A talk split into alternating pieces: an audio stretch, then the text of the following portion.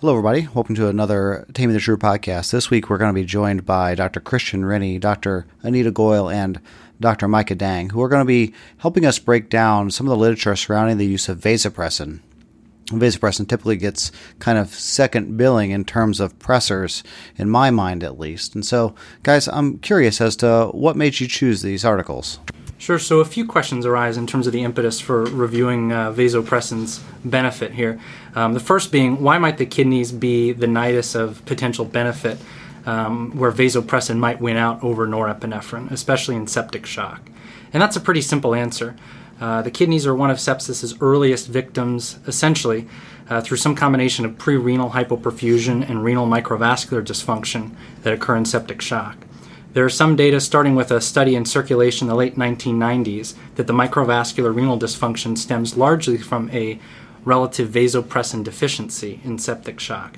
So not only is vasopressin systemically vasoconstrictive, but it also constricts the efferent arteriole and theoretically boosts renal flow while ameliorating this microvascular dysfunction.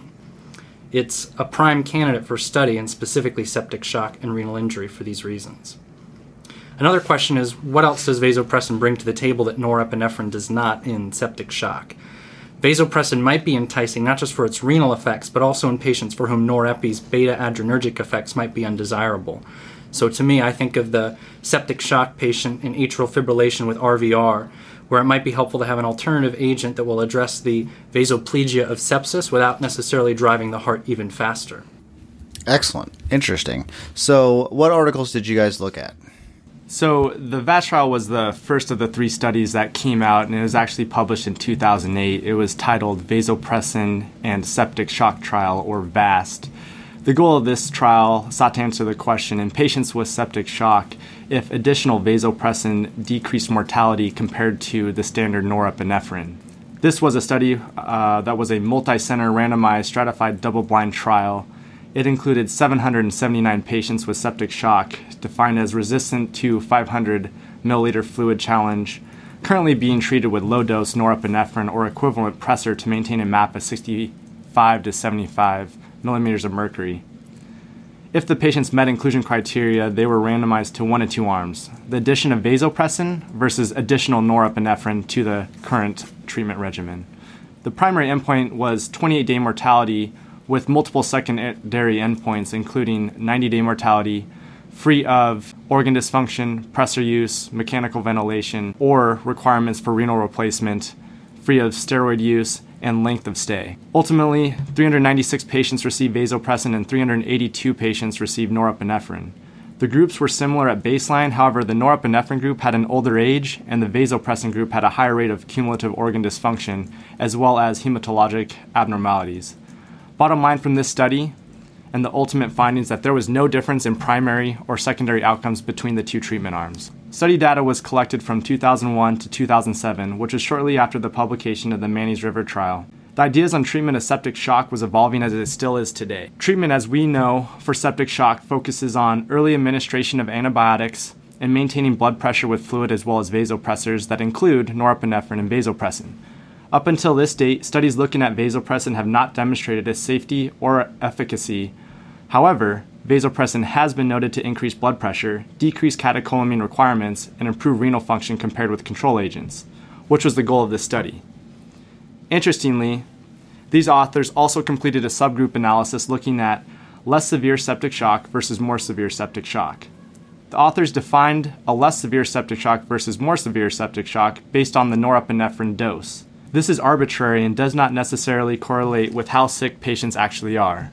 When analyzing mortality at 28 days and 90 days using this subgroup analysis, it suggested a survival benefit for vasopressin in the less severe sepsis group. The authors use this for potential analysis in the future and not making any large claims about this analysis. These authors also collected baseline vasopressin levels in both groups and noted that plasma vasopressin levels increased in the vasopressin group which is of no surprise compared to the norepinephrine group where there was no change. Obviously, this is intuitive and demonstrates that patients in septic shock have disproportionately low vasopressin levels and may suggest a possible vasopressin deficiency. What this clinically means still needs to be determined. This was ultimately a large study with multiple criticisms. First off, the study makes no mention of fluid administration or time to antibiotics, as I already mentioned. Both of these are very important in the treatment of sepsis as we know today. In addition, patients did not receive study intervention until 11 to 12 hours into meeting inclusion criteria and randomization, for which many of these patients have already met their blood pressure goals. I think more importantly, though, this study also failed to include patients with heart failure defined as NYHA class 3 and 4, as well as ischemic heart disease. Vasopressin is known to have adverse cardiovascular effects, and it would be important to analyze in this subgroup of patients, ultimately to see if there's a mortality difference and if it is applicable to our patient population. It should also be noted this study was underpowered given the lower than expected mortality rate that was observed. This may also suggest a possible selection bias. The bottom line from this study is that patients with septic shock on catecholamine vasopressors, such as norepinephrine, the addition of low dose vasopressin does not reduce all cause mortality at 28 days, and authors failed to find any difference between the secondary outcomes. The study did, however, reaffirm already known facts about vasopressin use in septic shock that it ultimately reduces additional use of catecholamine and it does not increase mortality in these patients. This reinforces how we use vasopressin as an adjunct. Excellent. Thanks for that coverage. So, basically looking at vasopressin with in this particular paper, uh, they didn't see a mortality benefit at all. Um, now we're going to take a look at another paper now, uh, which is this VANCS trial, which is a little bit different, although somewhat similar. Obviously, septic shock is a complicated shock state that includes both a cardiogenic component as well as a vasodilatory component, and the next paper we're going to look at is really more focused on this sort of a vasoplegic state. So, what paper was that? Uh, yeah, thank you for that. Um, so this the paper that I looked at is the VANCS randomized control trial, which came out in 2017. The article stands for vasopressin versus norepinephrine in patients with vasoplegic shock after cardiac surgery. As Dr. Hill mentioned, this is obviously a little bit different than our other two papers that we looked at, which were purely looking at septic shock patients. We felt it was appropriate to include, however, because vasoplegia in and of itself is defined as post-op perfusion syndrome characterized by low vascular resistance and high cardiac output similar to the state that you find most of our septic shock patients in. The primary question that this study was asking was if administration of vasopressin to patients with vasoplegic shock after cardiac surgery would be associated with fewer post op complications and mortality compared to norepinephrine administration. It is a single center study done at the Heart Institute at the University of Sao Paulo in Brazil. Data was collected from January 2012 to March 2014 it is a randomized, double blind trial. There was a total of 2,157 patients that were screened. 67% did not meet inclusion criteria, and 14% met exclusion criteria. So, in total, only 330 underwent randomization in the final process, and 300 actually received study drugs. Inclusion criteria included patients that were 18 years or older undergoing CABG, valve replacement, cardiopulmonary bypass. Inclusion criteria also included requirement of vasopressor drugs for vasodilatory shock within 48 hours after cardiopulmonary bypass weaning. They defined this as refractory hypotension with MAPS less than 65 resistant to a 1 liter fluid challenge with cardiac index of greater than 2.2. Important exclusion criteria included aortic surgery, heart transplantation, pre-operative use of vasopressors, presence of ventricular assist devices other than balloon pumps, severe hyponatremia, which they defined as less than 130, acute coronary syndrome, acute mesenteric ischemia, history of Raynaud's, pregnancy, and neoplasm. As I said, 300 patients in total were randomized in this. Under randomization, they tried to use blinding for the drugs such that they diluted the doses so that the titration of them would be equivalent, so that nurses titrating the doses would not know whether they were titrating vaso or norepi. Vasopressin started at 0.01 units per minute and was titrated to a maximum of 0.06 units per minute. Whereas norepinephrine started at 10 mics per minute and was titrated to a maximum of 60 mics per minute. Initially, the study had a primary endpoint of looking at days alive and free of organ dysfunction at 28 days, but at some point in the middle of the study, they they did actually change their primary endpoint to a composite endpoint mortality or severe postoperative complications within 30 days after randomization. They included these post-op complications such as stroke, requirement of mechanical ventilation for longer than 48 hours, deep sternal wound infection, reoperation, and acute renal failure. We did discuss at length, and I'll discuss in a little bit, the change in the primary endpoints, but it should be noted that the authors actually included their original data from their primary endpoints in a separate online analysis, and some of their results end up being somewhat similar to what their primary endpoint was after they changed it.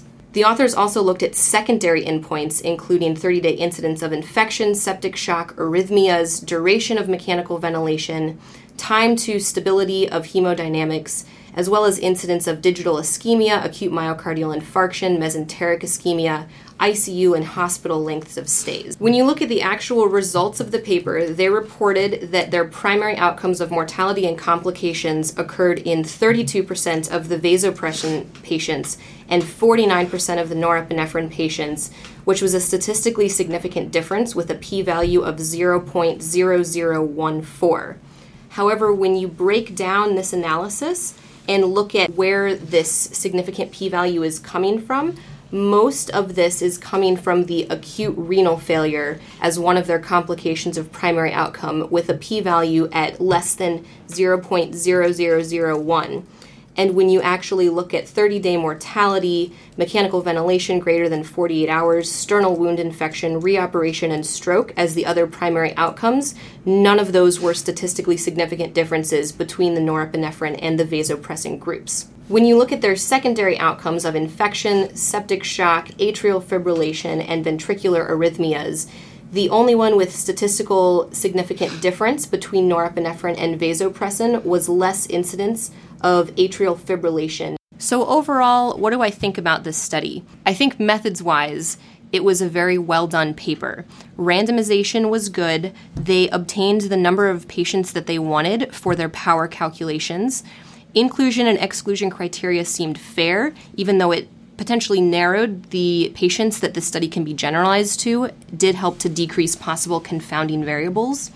Also, looking at the baseline characteristics of patients in the two groups between norepinephrine and vasopressin, it seemed like the groups were relatively similar, again, lending credit towards the results. Some of the criticisms I have of this paper um, obviously, they did change their primary endpoint at some point during the study, I don't know how much that affected their actual results because it seemed they did this before analyzing any of the results. And again, they did publish most of their studies from their initial primary outcome online, and it seemed there was no significant difference between the two in terms of end organ dysfunction. Um, I do think that this study has some interesting points. It's obviously difficult to generalize to our patient population, especially if we're trying to look simply at patients in septic shock requiring pressors in the emergency department we did have one interesting point during our journal club where we discussed whether or not this would be generalizable potentially to post cardiac arrest patients on which we obtain ROSC in the emergency department. We discussed this as these patients may be more likely to have the vasoplegic syndrome as described in this paper and therefore be more likely to respond better to vasopressin than to norepinephrine. And this would be an interesting line of thinking to follow for potentially further randomized control trials, although, as we know, it's hard to accomplish this in our cardiac arrest patients due to lack of available patients and other variables. One of the other interesting points that this paper brought up later in the discussion was when they discussed endogenous vasopressin levels.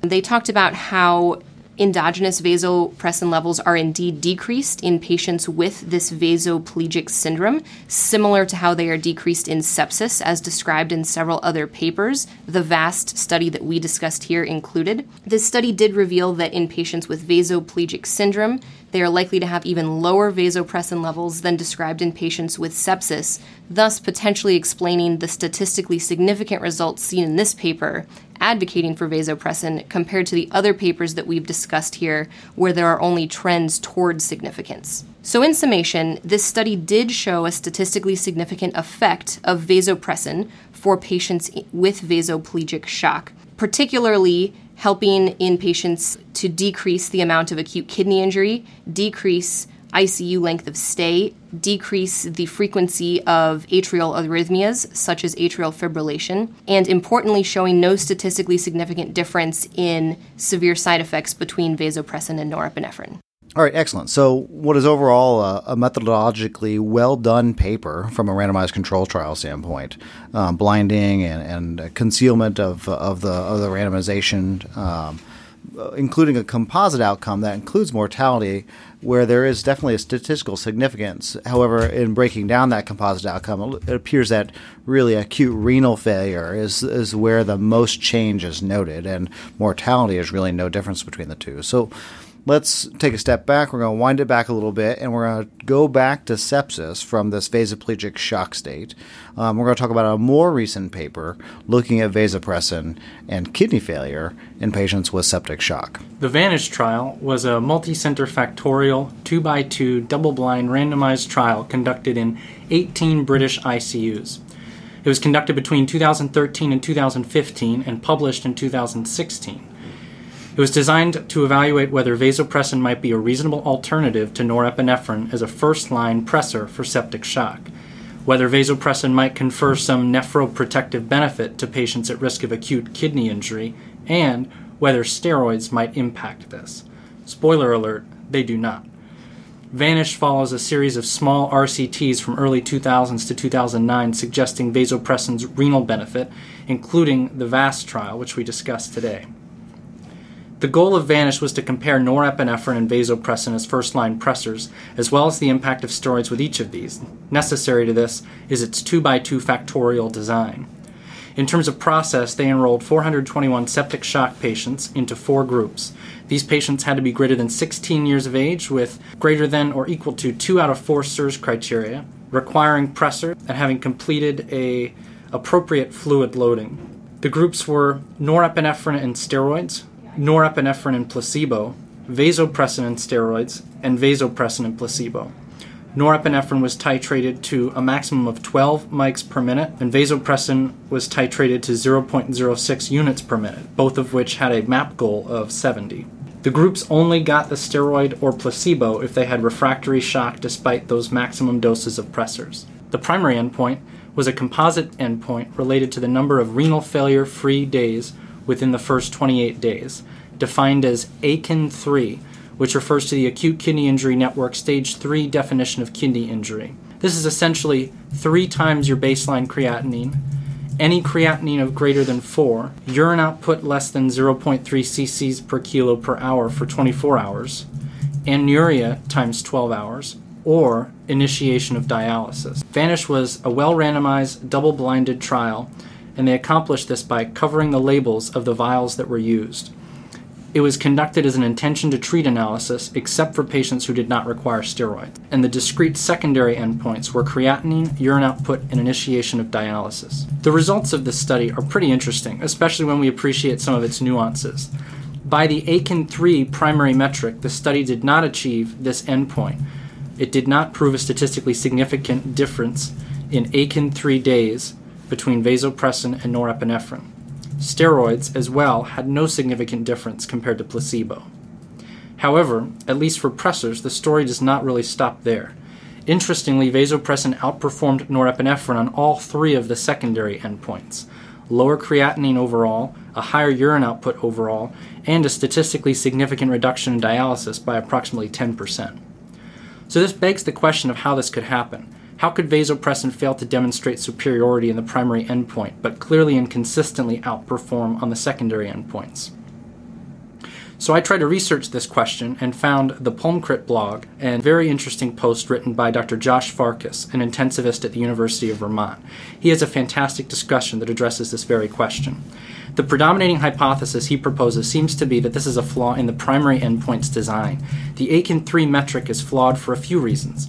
Number one, it was too limiting in its binary cutoffs. That is to say, a creatinine of greater than 4 and a creatinine of 3.9 may be similar in our eyes, but by AKIN 3 they are diametrically opposed in their result.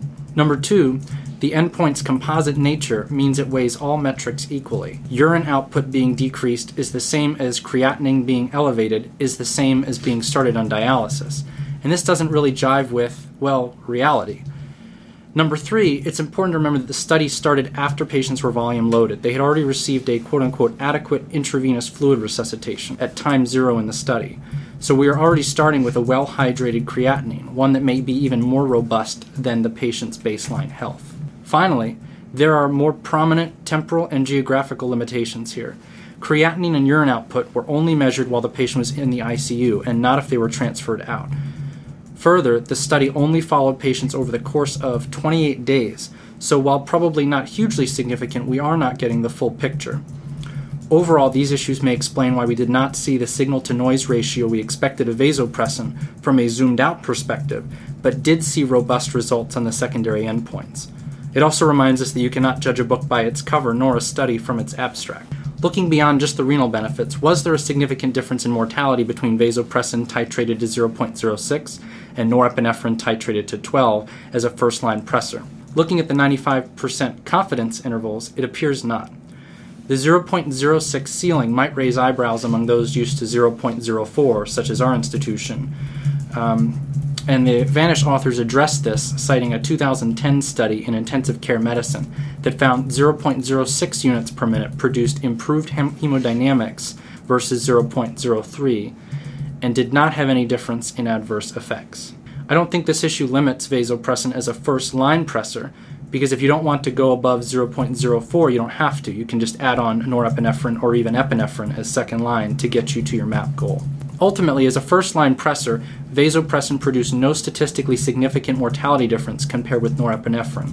But at the same time, it did not achieve the trial designed primary endpoint of AKIN 3 renal failure. It did, however, come out the winner on all three secondary endpoints related to renal benefit. I'd be interested to hear what my colleagues have to say in terms of the bottom line here, especially taken in context of preceding trials, and how we should be extrapolating this to our clinical practice.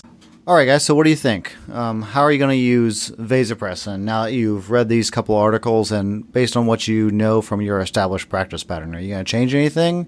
You going to be pushing towards it? Use it first line? The bottom line is we have now five randomized controlled trials comparing vaso versus norepinephrine, all showing either non-inferiority or areas of potential benefit to vaso. Um, I think ultimately, while to some degree this is a zero-sum game there definitely may be certain types of patients where vasopressin early on is going to benefit them. Does this mean that I'm going to go out and start vasopressin as our first line pressor and everybody with septic shock? Probably not, especially since our institution doesn't typically titrate it up to something as high as 0.06 units per minute, at least not right now.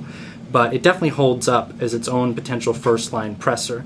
I think of the elderly, septic shock, high risk for AKI patient who is already in atrial fibrillation, likely manifesting some form of compensated sepsis.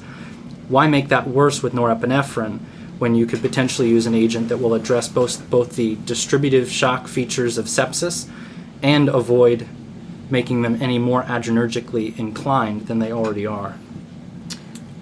Yeah, I, I agree with Christian. I, I think it is hard to change local practice pattern or even what might be more of a national practice pattern where we go first line to norepinephrine for septic shock. I do think that there is a patient population that would benefit from using vasopressin before norepinephrine, similar to what Christian just described.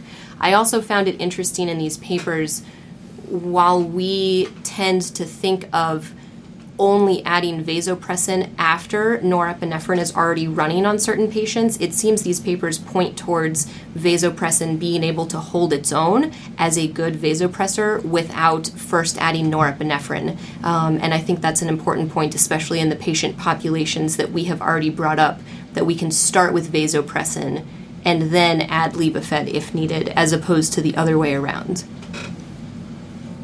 Uh, and to jump on the bandwagon, I too would agree with uh, what has already been said. uh, I do believe that the VAST trial, as it was published in 2008, is just reaffirming how we use vasopressin today as an adjunct. And interestingly, in the, the VANCS as well as the VANISH trial, uh, the vasopressin does have a trend um, to be potential benefit in a certain patient population. However, I don't think the data is yet compelling enough or there to change practice patterns for me yet.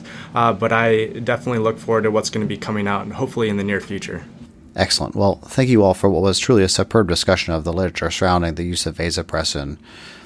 I know that personally, after having read these articles, I'm a lot more comfortable in my knowledge set as far as the evidence surrounding vasopressin and the use of vasopressin, and probably won't forget it near as much as I did previously. Thank you all for tuning in. We'll see you next time on another Taming the SRU podcast.